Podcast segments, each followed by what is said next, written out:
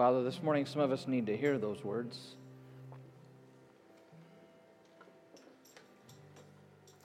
Find ourselves in storms, so may you be the mountain to where we run, the fountain that we drink from. May you be the shadow, Lord, where we hide. And be for us the anchor in our waves.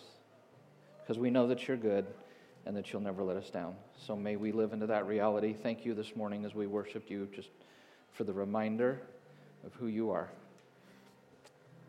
We give thanks in the name of Jesus, the Good Shepherd. Amen. You may be seated.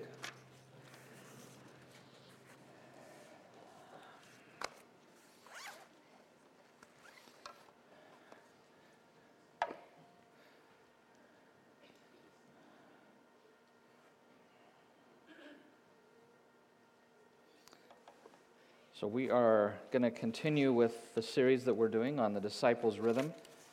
Um, if, if you haven't been here the last few weeks, we, Lisa printed up some um, cards for us just as a reminder of this rhythm that we're going to, that we want to follow Jesus' pattern. We want to live into that rhythm. And so, if you don't have one of these, I've got some up here on the stage that you can come up and, and grab after the service. There's also a notes page out in the seats if you're interested in taking notes on this, um, I've said the last few weeks to me this is very foundational stuff. This is bedrock. Um, always has been as we've done ministry with students and then moving here that this is um, has just been central in my own thinking and the way that we've we've tried to live and approach things and that's this rhythm from christ to community and to cause um, just read last week, I think it was last week or two weeks ago, um, a new survey that's out from Cigna that was released based on some research from UCLA. And it was about loneliness in our culture. And here's what they said that nearly half of Americans feel alone. I think it's 48%, if I remember right. Two in five Americans feel they don't have any meaningful relationships. One in five don't feel close to anyone. Only half of those who were, report, who were surveyed reported having any deep social connections. And the loneliest generation they found is Gen Z, the youngest generation. Second loneliest generation, what would you guess? The millennials.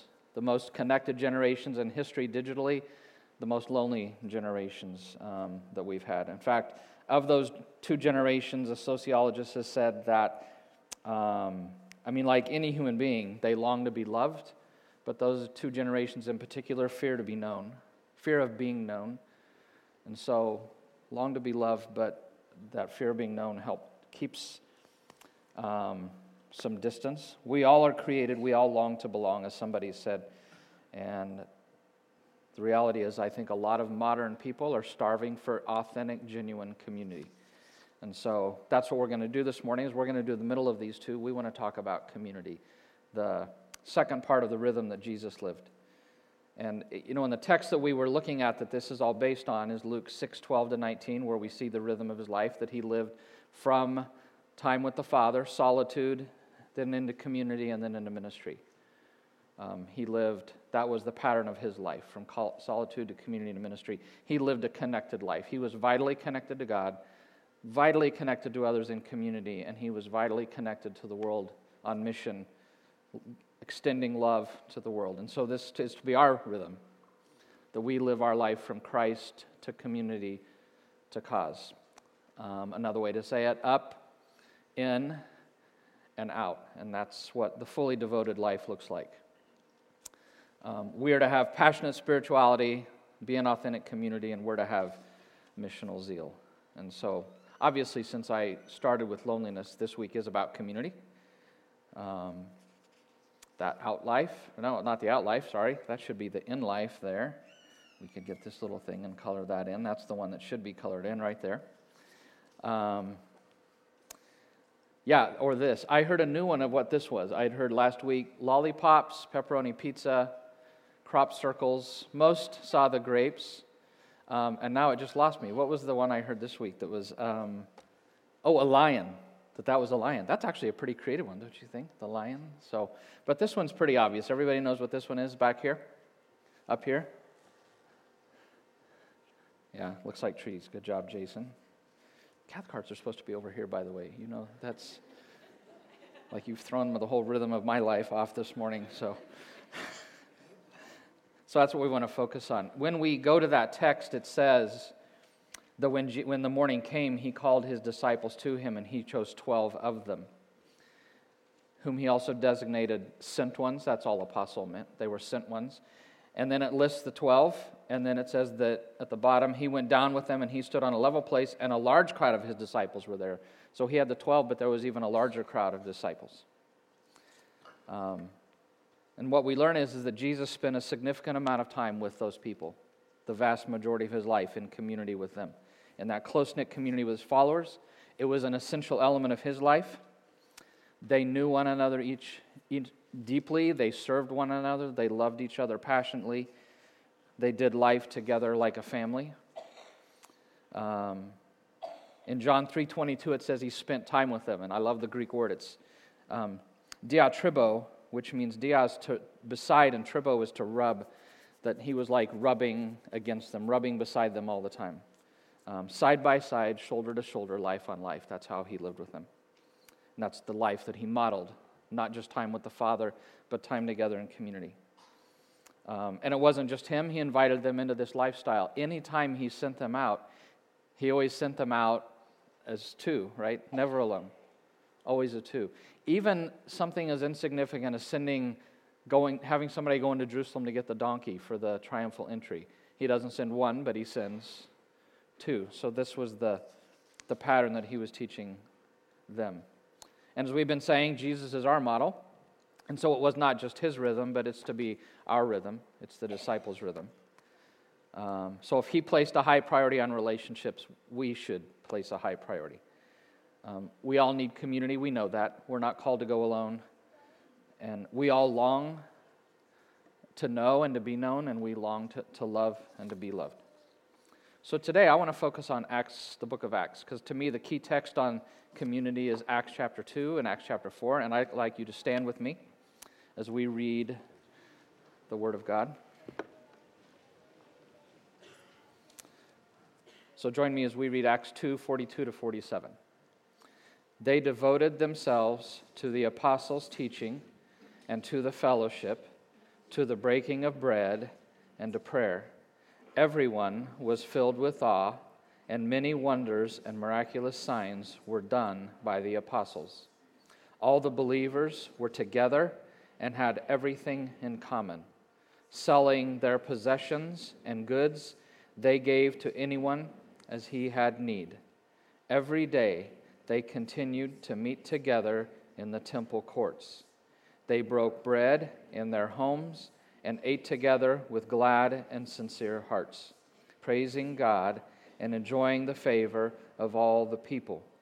And the Lord added to their number daily those who were being saved. After praying, the place where they were meeting was shaken, and they were all filled with the Holy Spirit and spoke the word of God boldly.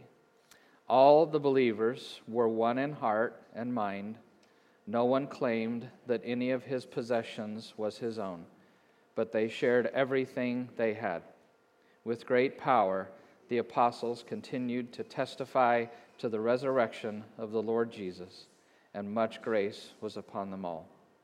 There were no needy persons among them, for from time to time those who owned lands or houses sold them, brought the money from the sales, and put it at the apostles' feet, and it was distributed to anyone as he had need. This is the word of the Lord. You may be seated. I mean, as we read that, don't you get a sense that they learned well, at least initially, of his value of community and of living it out together, even as after he had ascended back to his Father? Um, I love this text, and in this text, I see nine components that should mark our lives in community. Nine things that, if, a, if we're a healthy Jesus community, I think these nine things will be the mark of that kind of community. Never perfect, but these are the nine marks of a healthy community. And by the way, if you ever leave here, move to another community or something, and if you're looking for a healthy church, to me, these are the things that I always taught students when they're going home to their country. These are the things that I recommended they look for in a community. And before I get into the nine, I just want to show you something really interesting. What's, I don't know, when we read that text, what's the second word that Luke used of this community of people? They what? Yeah, they devoted themselves, and then he's going to continue. And you remember when, if, I, if you were to look at this, in the center of the triangle, the up, in, and out, that is the, the fully devoted life. And I talked about how that um, that's one of the things that's a goal of my life that I take three steps towards and then two steps back and three towards and two back, but is to have a fully devoted heart. And so I love the fact that the word used to describe them was devotion, that they had to devotion. And I think they had to devotion to all nine of these things. So let's jump in. Um, and these are on, if you're a note taker, again, they're on here. The nine things are on this. And the first one is this that I notice is that they were grounded in worship. We're told in verse 43 that everyone was filled with awe. Um, in 46 and 47, that they break, broke bread praising God. And then 42, that they devoted themselves to the breaking of bread.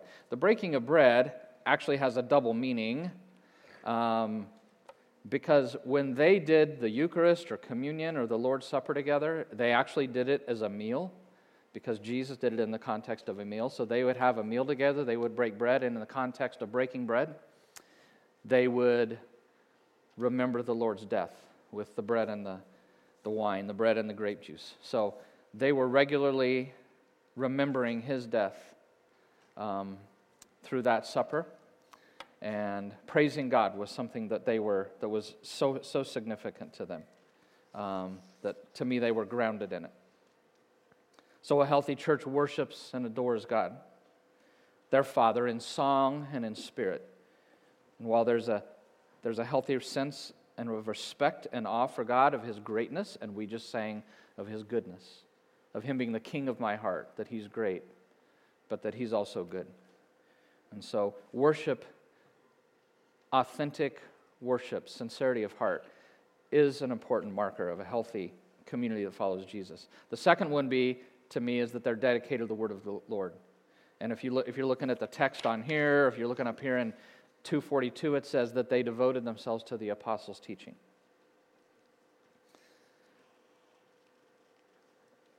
I believe the Bible is the primary way God communicates to us. He communicates in other ways. He's the Lord and is free to talk to me in any way He chooses, but I really believe that His Word is the foundation, the starting point for me and my relationship with Him and that communication. And a healthy church centers its beliefs and its practices on the Word of God that the way we think, the way we filter life should come through the Word of God. I still remember Jason several years ago preached. And I think, did you had a filter of some kind? And then I brought a fake thing, I don't know, a year ago because I like the idea so much, but that it's so easy to, if this is the Word of God, it's easy to filter the Word of God through my experience or my life, but that's not how it's intended to be. It's intended to be I filter my life through the Word of God, that the Word of God is the thing that determines how I think and look at life and the way I live the Bible's to be our roadmap and our touchstone. And it was in that early community. And it's been that way the whole time 12th Avenue's been here. And as long as I'm here, it's going to continue to be that. The Word of God is central. So, worship, the Word of God. Third is they were established in prayer. We're told that they devoted themselves to prayer. And then in chapter 4, what we read, after praying, the place where they were meeting was shaken there was just a strong emphasis on prayer in that body. Um, I think if you, the thing I hear most often from Christians and pastors is if there was a spiritual discipline they struggle with the most, prayer seems to be the one that's common. And none of us, and even as a body, we're never probably where we should be with this, but this is something that we're even wanting to work on. Um, and there will be some stuff we'll be doing in the near future related to this, but they were established in prayer. That communion with God was important. Liberated from strongholds was the next one, because we're told in Acts 2:43 that many wonders and miraculous signs were done by the apostles. They were being liberated from the strongholds in their lives. Um, strongholds can come in many forms. They can be emotional, they can be physical, they can be spiritual. Um, but they were seeing liberation from these things. And Jesus is still in the business of liberating people from the strongholds in their lives. The things emotionally that tie me down, the things spiritually that tie me down, the sins that I struggle with so much, that He can liberate me from those things. Um, he can still do healings from illness or other things in my life. There's something I do want to say about this because anytime this comes up, the question anybody ought to ask is why do we not see the kinds of miracles and wonders and miraculous signs that they saw in the early church or that we hear about in other cultures? Remember when Brian Hogan was here this fall for the missions conference and he talked about the, the wonders that they saw in Mongolia? Um, that's a question I think people always have like, is God not working in the same way here? Are we doing something wrong? And how many of you were here, I'm curious, were here on Friday night when the basketball tournament was going on? He spoke to that group. How many of you were here on that Friday night and heard him? Did you hear his thing? So at halftime, he talked with the guys. And one of the things he mentioned, he talked about his work in Mongolia and the wonders and miracles that they saw there. And he said he's frequently asked that question why do we not see those in our churches and in our culture anymore? Um, and what I'm going to share, I thought was actually pretty profound. And it comes from somebody who's been there and who's seen it, and somebody who's working here and who's going back and forth in those cultures. And what was interesting is he's from California and he referenced redwood trees. Though I will say to my great shame, I realized this morning that's a sequoia, not a redwood. For those of, if Skylar's here, Skylar would point that out to me. But because um, sequoias are fatter. And anyways, but he he said in a redwood tree that the system that delivers water and nutrients up and down the tree, from roots and to the leaves and all of that, unlike a lot of trees, it just runs in the very outer edge of the tree, um, in the bark and just underneath the bark. It's, it's unique in that form. And he says if you want to cut off if you want to kill a redwood tree, all you have to do is cut off that delivery system and it will die. And so, if, if you'll simply around a redwood, if you would just cut a half, in, a half inch thick all the way around the diameter, you're cutting off the lifeblood and it can no longer get the nutrients, and a redwood tree will die. And he, what he said was, is he said he thinks he, he can show this biblically, and I think I could show you too, also from Hebrews 2 of the purpose of miracles, part of the purpose. Um, what he said was is that miraculous signs you find them primarily on the frontier and the cutting edge of god's kingdom. Wherever it's spreading into new territory and it's needing to get established that it's needing um, authentication. So that people in totally different religions or worldviews see an authentication that this is the truth that he said you will see more signs and wonders he believes on that on the outer edge of what god's doing in the kingdom. And once there's established wood not that god doesn't do anything and can't liberate us from strongholds but that once that truth is authenticated and accepted in a culture that god works more through the truth of his word and his people. Um, so just throwing that idea out. I thought it was a fascinating take on the topic because i've often asked that question why do we not see more of this kind of stuff? And that's what that's what he says. So, liberated from strongholds. Um, next, they foster deep koinonia. The word fellowship in here um, is the word koinonia in Acts chapter 2 in the Greek. Um, I don't know, when I first became a Christian, this was a word I heard a lot. In the 70s, I think it was thrown out, or 80s around. I don't know if it is so much anymore. Um, but everybody was longing to have deep koinonia. It just refers to deep intimacy and connection, to deep loving unity um, I don't know if you've noticed, but on the word community up here, I've got that word underlined because that's what koinonia it is it's intimacy. We're told they devoted themselves to the fellowship and the breaking of bread. And again, the breaking of bread wasn't just having communion, it meant they were gathering together, which we'll see in a minute, in homes regularly, having meals, eating together, sharing food in common, sharing their lives in common. And that's what verse 44 says that all the believers were together and they had everything in common everything in common. All the believers, we're told, were one in heart and mind. So, this is really significant in a healthy Jesus community. And we're told that every day they continued to meet together in the temple courts, that they broke bread in their homes. um, that they ate together with glad and sincere hearts. So they were spending a lot of time together. They took seriously Hebrews 10 24 to 25, where we're told to let us consider how we may consider how can we spur one another toward love and good deeds. And that we're not to give up meeting together as some in their habit of doing, but we are to rather encourage one another. They took this seriously. So, a healthy church is a place where deep love happens, lasting relationships are apparent. It's where people enjoy being together, where they meet together in smaller groups to get to know each other, they support each other, encourage each other to grow in their faith. And it's a place where there's unity of spirit and of purpose. Something I think is significant is it says they met two locations. You guys see them? What are the two places that they met together? What's the first one? What's that? Temple courts and homes. So they met in communities both large and small. And I think this is very significant, very significant, because I am convinced that authentic, life transforming community requires both. It requires meeting in large community and it requires meeting in small community.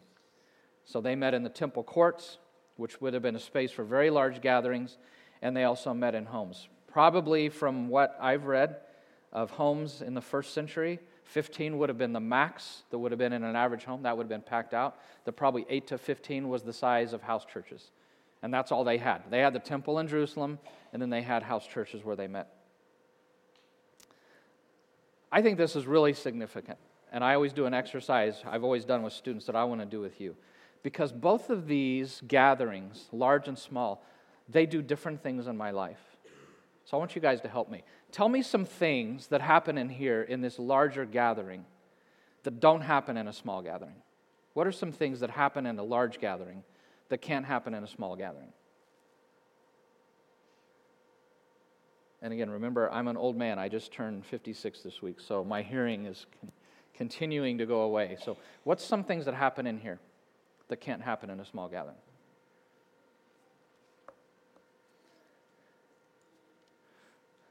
Oh, everybody's, huh? Connections. Like what kind? Oh, co- yeah.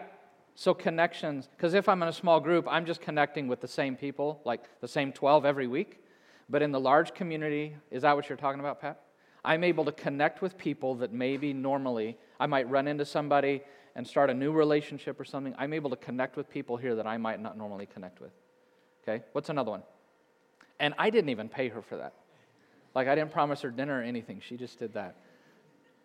She might get a dinner out of it, though. Huh? Yeah, there's a diversity in here. Again, when you're meeting in a small group, it's really easy to be like, hey, let's have all the, the uh, what are we, Pat? Empty nesters. We're going to have an empty nester group, or let's have a young married group, or let's have a singles group. It is so easy, and there's nothing wrong with that, but it's so easy to get together in like your own kind.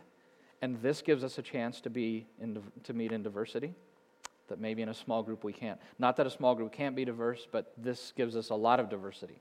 What else?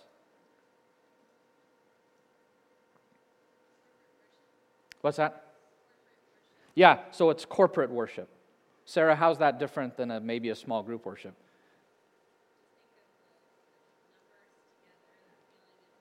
Okay, yeah, larger numbers together, all worshiping God.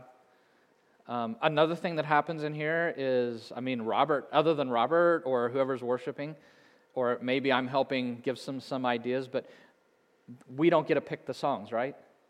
That's somebody else doing that. So instead of on the radio or maybe if I'm in my small group, I'm picking the music I like to listen to. But in here, we're getting to hear things and worship God maybe in ways that I wouldn't. Okay? I think it's the same way with teaching. In a small group, we could all get together and say, hey, we're, we're young couples, so let's do a marriage study. And then we're going to do another marriage study and another marriage. And we'll do a parenting study. And you can kind of pick what you want to do. But when you come here, sorry, but you don't you don't get to choose. That's kind of me and the Spirit and talking with leadership and stuff. So you're getting teaching that you might not on your own seek. So I think there's, there's also large service opportunities here that you're not going to get in the small group. Is that right? The ability to play drums like Eric does so awesomely, or to do greeting, or safety, just some of the stuff. The sound guys, our coffee ladies. There's opportunities in here to serve that you don't have in the small group. How about the small group? What's that give me that this doesn't? What's that? Yeah, closer relationships. That's where you can really go deep. It's hard to go deep with, you know, the 500 and some that we have in here every week, or that what, you know, it's split in half. But it's, I mean, you can care about people, but it's hard to go deep in here, right? Just a quick conversation on the way out, hurrying to the Chiefs game or whatever. Okay, it's harder. What else does a small group give you? Accountability, yeah, that you don't have in here. Because we don't sit in here and turn, well, maybe we should, you know, hey, turn to your neighbor and tell them what you're going to do this week, but gives you accountability. Somebody else had said something.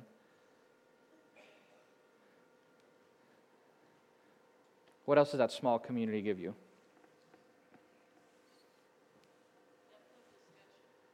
Do what?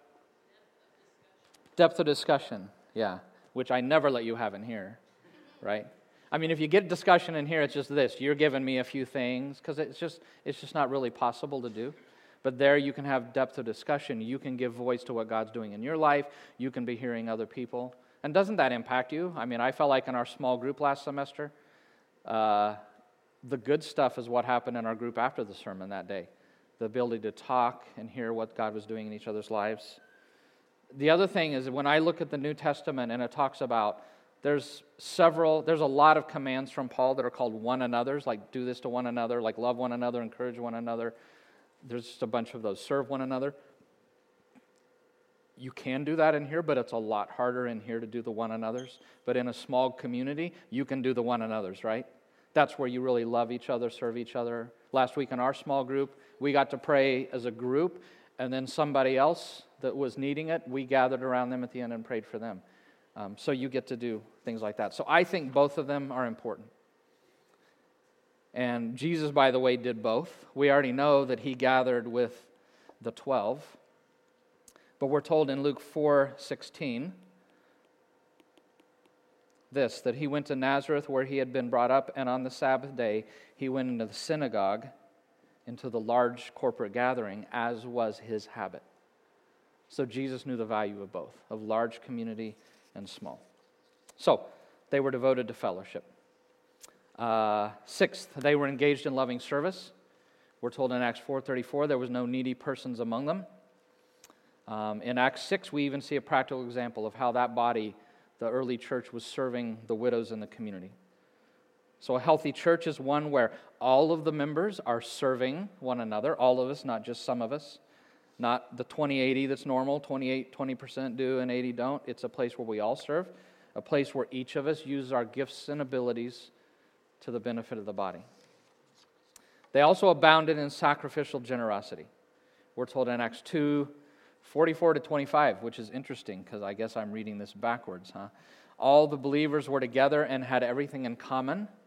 Selling their possessions and goods, they gave to anyone as he had need. Look at the bolded words, by the way, like all the alls, the everything, the anyone, the everyone. All the believers were one in heart and mind. No one claimed that any of his possessions was his own, but they shared everything that they had. There was no needy persons among them, for from time to time those who owned lands or houses sold them, brought the money from the sales, and put it at the apostles' feet, and it was distributed to anyone as he had need. So a healthy church is marked by radical generosity. Having been saved by a God who gave everything, who's radically generous that we are willing to give of ourselves, not just in service to one another, but we're willing to give of ourselves, of our possessions, and of our money in order to meet the needs of the community. That's what they were like. Eight, they were committed to God's mission. Acts 4:31 says they were all filled with the Holy Spirit and they spoke the word of God boldly. In Acts 4:33 with great power the apostles continued to testify to the resurrection of the Lord Jesus. And we're told that the Lord, that's important, the Lord added to their number daily, daily those who are being saved. So, a healthy church is one that carries that sense of mission, that sense of sentness, which we'll talk about next week, in doing God's work in the world, living out, not just in. Um, they were concerned about taking the good news of Jesus to their community, to their nation, and to all nations. And they were willing to joyfully, to freely, to give of their time, their money, their energy in order to have a small part in joining God in His kingdom mission which was restoring all things back to God, one person, one place at a time. So they were committed to God's mission. And then finally, they overflowed with joy and grace. Uh, this is one of my favorites. So much so that this is going to be our topic in March the idea of God's grace and living in His grace, treating each other with grace. They overflowed with that. Acts 2:46, they broke bread in their homes and ate together with glad and sincere hearts. It says much grace was upon them all. And I'm convinced of this because I've been in both kinds of churches, a no grace church and a high grace church. I've been in both. And I know what they feel like, and I know which one felt like Jesus to me and which kind didn't.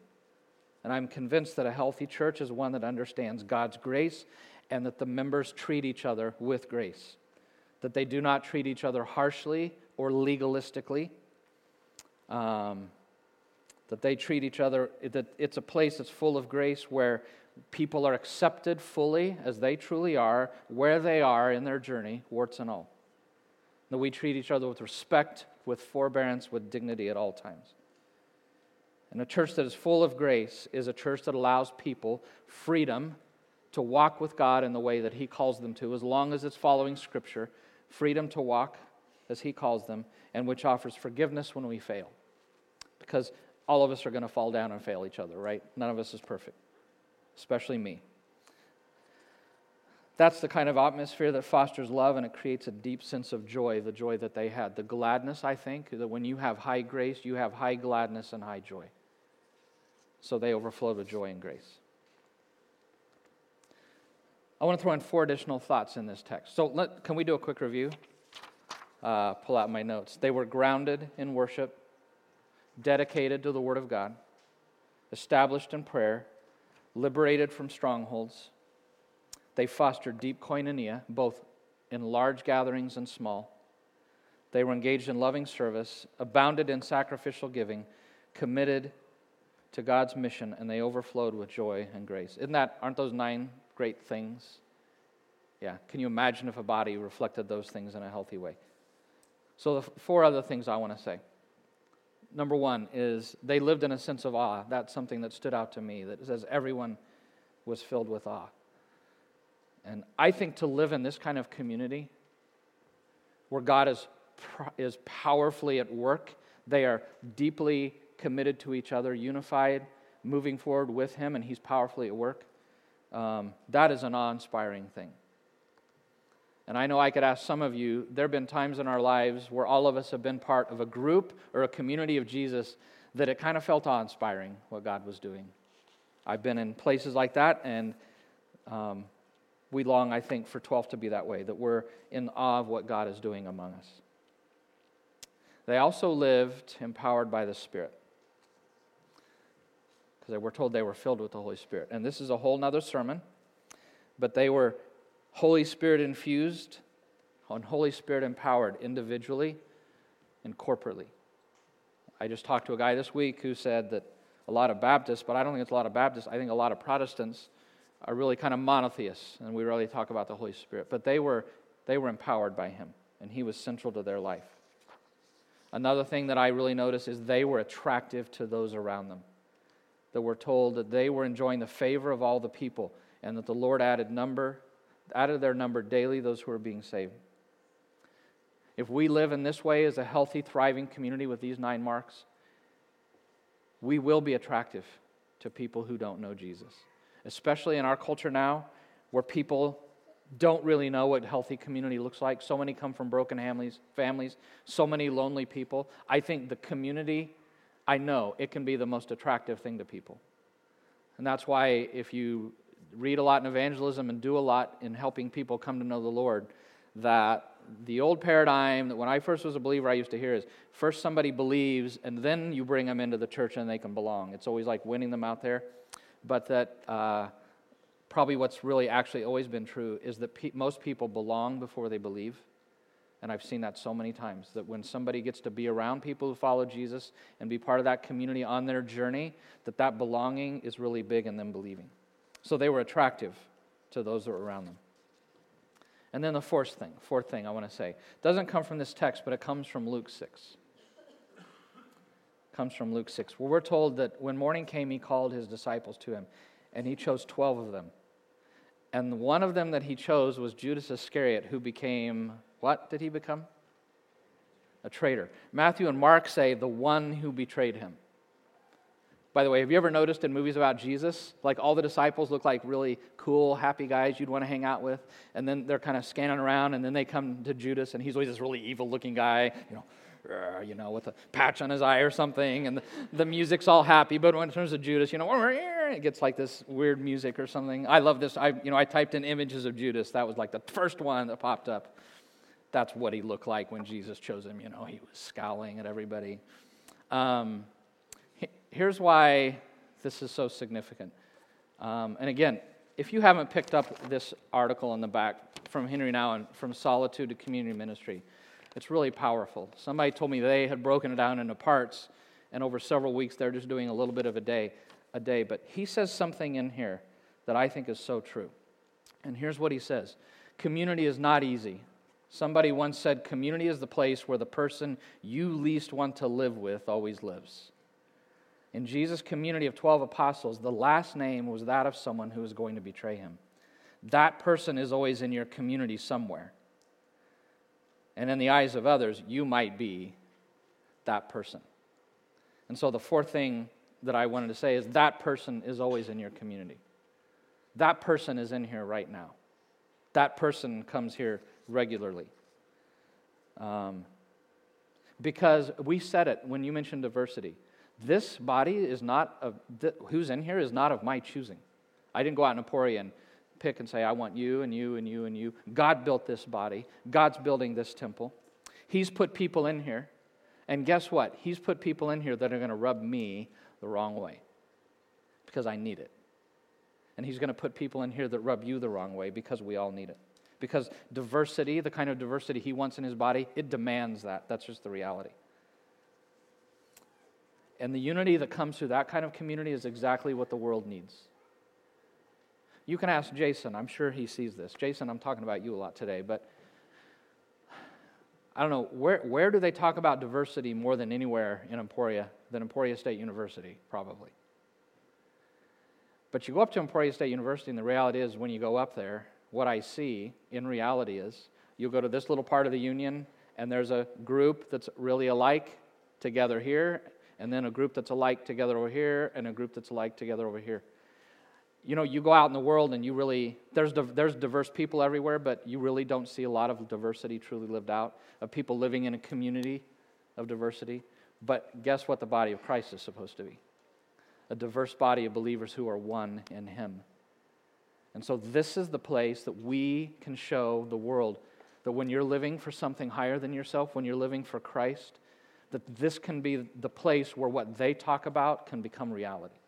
So I think it's really important that we have this ability to live with even that person being in our community, that person sitting across the room. And I want to challenge you and encourage you when you get cross with that person, with someone in this body, don't bail on the body because it's a family, right? We don't just bail on family. You stick it out and you hang in there. Jesus did and it cost him his life. So, okay. So that's what I see. Those are the nine things, the marks of a healthy community. Just four additional things I saw. Um, I do want to say something about four relational spaces. There's a small group pastor in Ohio who's talked about four relational spaces that I have found very valuable to me. He says that there is um, what's called public space. This is usually groups that meet in the hundreds. This would be a public space. He talks about social space, which is usually about 50 to 70 people that get together. It's not, as, it's not in the hundreds, it's a little smaller, but it's still a group where you probably don't know a lot of the people. So, anytime we have a Pinterest night, we're creating a social space. If we have the men's chili cook off, we're creating a social space. Youth group on Wednesday night would be a social space. Um, and those spaces are both large, right? And we need large and small, correct? So those are important spaces. But John Eldredge reminds us something important about just large, because some people only do the large. Going to church with hundreds of other people to sit and hear a sermon doesn't ask much of you. It certainly will never expose you.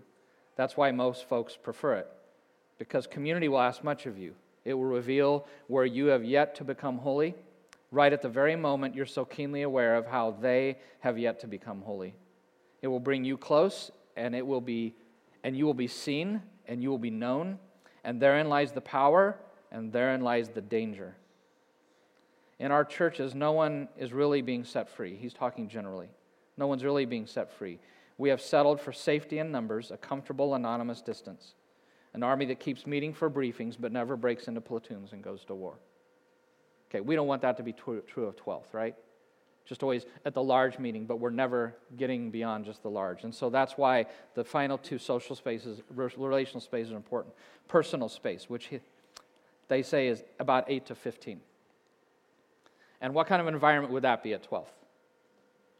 Small group, a Bible study, um, that kind of thing. And then there's intimate space, which is usually two to three, three to four people in your life who can be very intimately connected to you, who know you deeply, who know your, your joys, your fears, who know your struggles. Um, and I really believe that all four of those relational spaces are important. And I think I have found in my own life, I was just talking yesterday with Karen about this, that how important these four spaces are, and I think the need to be involved in four. There's times you got to pull away from one, but I think that it's really important. Um, I know that it was important to Jesus because he ministered to the crowds. We're told in Luke, when it said, do you remember the passage? It says he brought the 12, and when he came down, there was a large crowd of his disciples. We're told in Luke chapter 17 that it was 72. So there was a group of 72 who followed him. And then there was his personal space. He had his 12. But Jesus also had his intimate. He had his three Peter, James, and John. And of those three, he had one that he was very close to, and that was John. So Jesus, all four of these relational spaces were important in his life. He lived in all of those. Okay, let me wrap up with this because Jesus' life is an example of life lived well in community. And to me, that first church in Acts, uh, not the ones after it in Ephesians and Colossians, but that first one, is an example to us um, in the deep, authentic community for us to move not just from Christ, but to live this rhythm that Jesus lived in the community. If you visit Redwood National Forest, how many of you have been to the red, have seen redwoods in California? I'm curious. How many of you have been to redwood trees? They are amazingly beautiful. And when you're there, you're awestruck by how huge they are. Um, grow to 20, 200 to 275 feet. And they're generally on the coastal areas. Very strong storms come in off the sea, but redwoods rarely fall down from the storms. They have very shallow root system. But the cool thing about redwoods is their roots are all intertwined and interconnected. So when the winds come, they're actually, though they have shallow root systems, they're holding themselves up. And that's why sequoia, redwoods cover hundreds of thousands of acres, used to in California. How many of you seen a sequoia? Also very amazing and impressive. Um, they, they're in a much smaller, confined area of California. They are singularly massive and singularly impressive. The thing about them is you'll, you'll see just like one standing there in the midst of other trees, that, and they're just kind of big and fat, and they're very impressive. Our whole family, the footprint of Sherman, the largest, they have it drawn out, and we were holding hands all the way across, and we weren't quite as wide as Sherman was. That's how wide these, these sequoias are. They're huge. But they grow further apart, tend to grow alone. They'll be in other groups, but they grow, tend to be alone. And they also have very shallow root systems. but their roots are not in, intertwined, they're disconnected. And when windstorms hit up there, sequoias are much easier to blow over. Uh, two years ago, the Pioneer Cabin sequoia was blown over. A few years back, two in the, the group of 100 um, were blown over due to winds. You can either be a redwood or a sequoia. And I think in American culture, it's easy to be a sequoia because individualism is so strong, right? I know for me, it is so easy to be the Lone Ranger guy, do things on my own, self reliant, all of that. That's a lot of our models. Um, and though the sequoias, they look grand, all isolated by themselves, and they do grab your attention. Um, we all, when we saw the redwoods, just north of Frisco, I felt like I was in an outdoor cathedral of God. It was like one of the most powerful things I'd ever been in. And our, our whole family kind of talked about this. You're just in this majestic place, place with these trees reaching high. And though the sequoias are impressive, the thing that captures your breath and takes your breath away, it's the redwoods for me, I think for all of us. And I just want to encourage you that we're meant to live as redwoods, not as sequoias. And that's, that's the, the purpose of the image that we have, is that we're to live as sequoias, as redwoods, not as sequoias. We're to be interconnected with each other deeply passionately. Henry Cloud talked about that, uh, you know, anytime you're on your plane and you turn on airplane mode, and then when you land, the first thing you do is you turn off airplane mode, right? And your phone starts, it says searching, and it's searching for a connection. And he talks about that we're all designed by God to need connection, and that we're all searching for it. And so I really want to challenge us as a community if we're going to live into this rhythm, we not only abide in Christ because he's the vine and we're the branch. And if we abide in him and he abides in us, then we'll bear much fruit. But without him, we can do nothing. So we not only abide, but we also live deeply and richly into community with each other, that we live into the same rhythm as Jesus. And I used to tell internationals this all the time, and I found this, I saw it to be true. This is the first in the rhythm, but I have really found that community is the catalyst of my relationship with God. Um, a catalyst is something you add in a chemical reaction, you add it, and it doesn't change anything, but it, it speeds up the reaction. And I have really found that if I'm walking in community with God, that it catalyzes my relationship with God. And anytime I pull away from community, it, it, it, it has a negative impact on your ability to abide, to abide in Him. And we would tell students all the time if you go home to China, to Japan, if you don't get in a community, your walk with God will falter because community is the catalyst for that. So it's really significant. So let us, uh, let us not neglect community. Um, I'm not going to talk about the errors. I guess we could hit it really quick. The unbalanced life is I'm just one dimensional. This is all I do, which individually would just make me a social butterfly. If all 12th is about us gathering, then we're just a social club, right? That's all we are.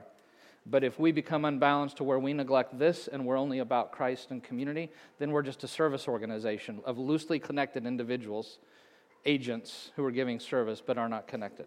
So we don't want to live that unbalanced life. So, are you growing in? That's the question. Are you growing in? Is there space in my life? Is there space in your life for deep relationships and authentic community? Are you living connected to other believers? Regularly spending intentional quality time with them.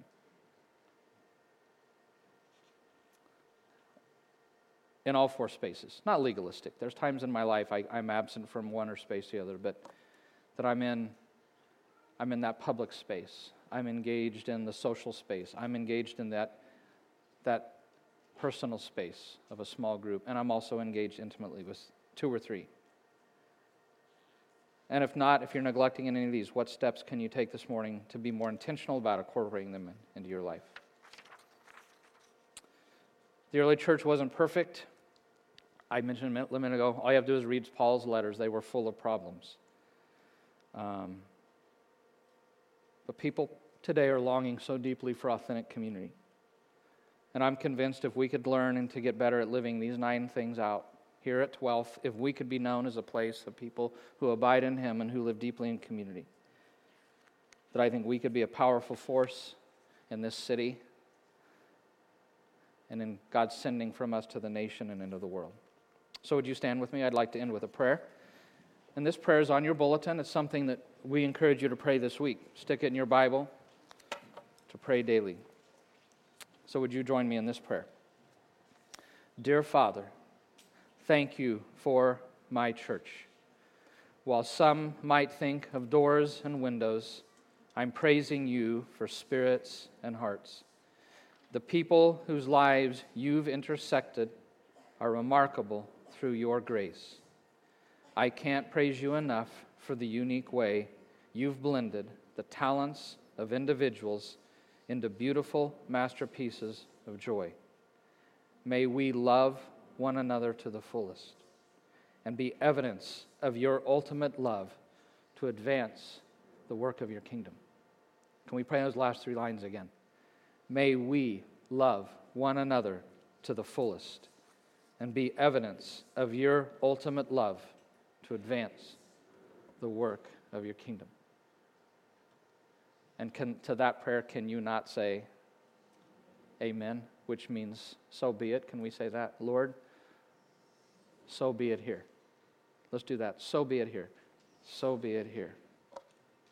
So, Father, make us that kind of community, not only people who abide in you and walk with you, but that we would all be intimately connected with each other in deep, authentic ways, because that's where real life change happens, is in walking with you, but walking deeply with others. So, help us live into this reality. We need your power. It's only by your Spirit that we can do this. So, please fill us, empower us, infuse us with Him so that we can be a light to the world. We pray this in the name of Jesus. Amen. So last week you were sent into abiding with Christ. This week I want to send you into community. So you are sent.